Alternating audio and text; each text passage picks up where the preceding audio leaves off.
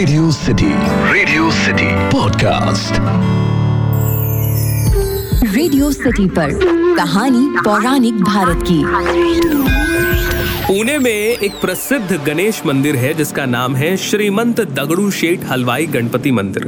आइए मैं आज आपको इसी मंदिर की कहानी सुनाता हूँ। रेडियो सिटी पर मेरा नाम है अखिल और आप सुन रहे हैं कहानी पौराणिक भारत की, एक ऐसा पॉडकास्ट जहाँ मैं आपके लिए रामायण, महाभारत और अलग अलग पुराणों और लोक कथाओं से कहानियाँ लेकर आता हूँ।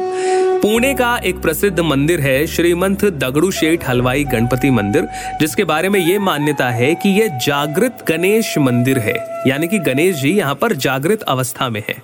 अगर आप इस मंदिर में गए होंगे और गणपति के सामने अगर आप खड़े होंगे तो आपको ऐसा लगेगा कि गणेश जी स्वयं आपको देख रहे हैं। लगभग साढ़े सात फीट का ये विग्रह है जो अत्यंत सुंदर है, मनोहर है, मतलब आप देखें तो देखते ही रह जाएं।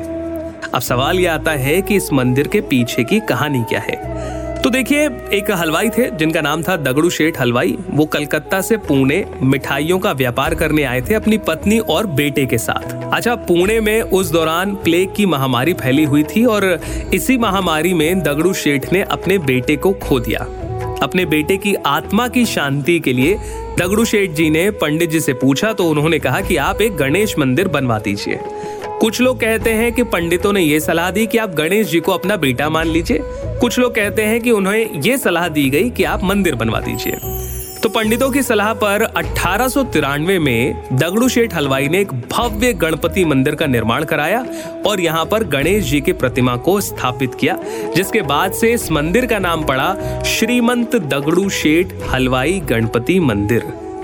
बहुत कम लोग इस बात को जानते हैं कि हमारे जो स्वतंत्रता सेनानी लोकमान्य बाल गंगाधर तिलक जी हैं, इन्होंने गणेश उत्सव की शुरुआत इसी मंदिर से, यानी कि श्रीमंत दगड़ूशेठ हलवाई गणपति मंदिर से ही की थी, जिसके बाद से गणेश उत्सव पूरे देश में हर्ष और उल्लास के साथ मनाया जाने लगा। तो ये थी पुणे के प्रसिद्ध श्रीमंत दगड़ूशेठ हलवाई गणपति मंदिर की कहानी। आपको ये कहानी कैसी लगी मुझे जरूर बताइए। ईमेल लिखिए podcast at my radio city dot com पर।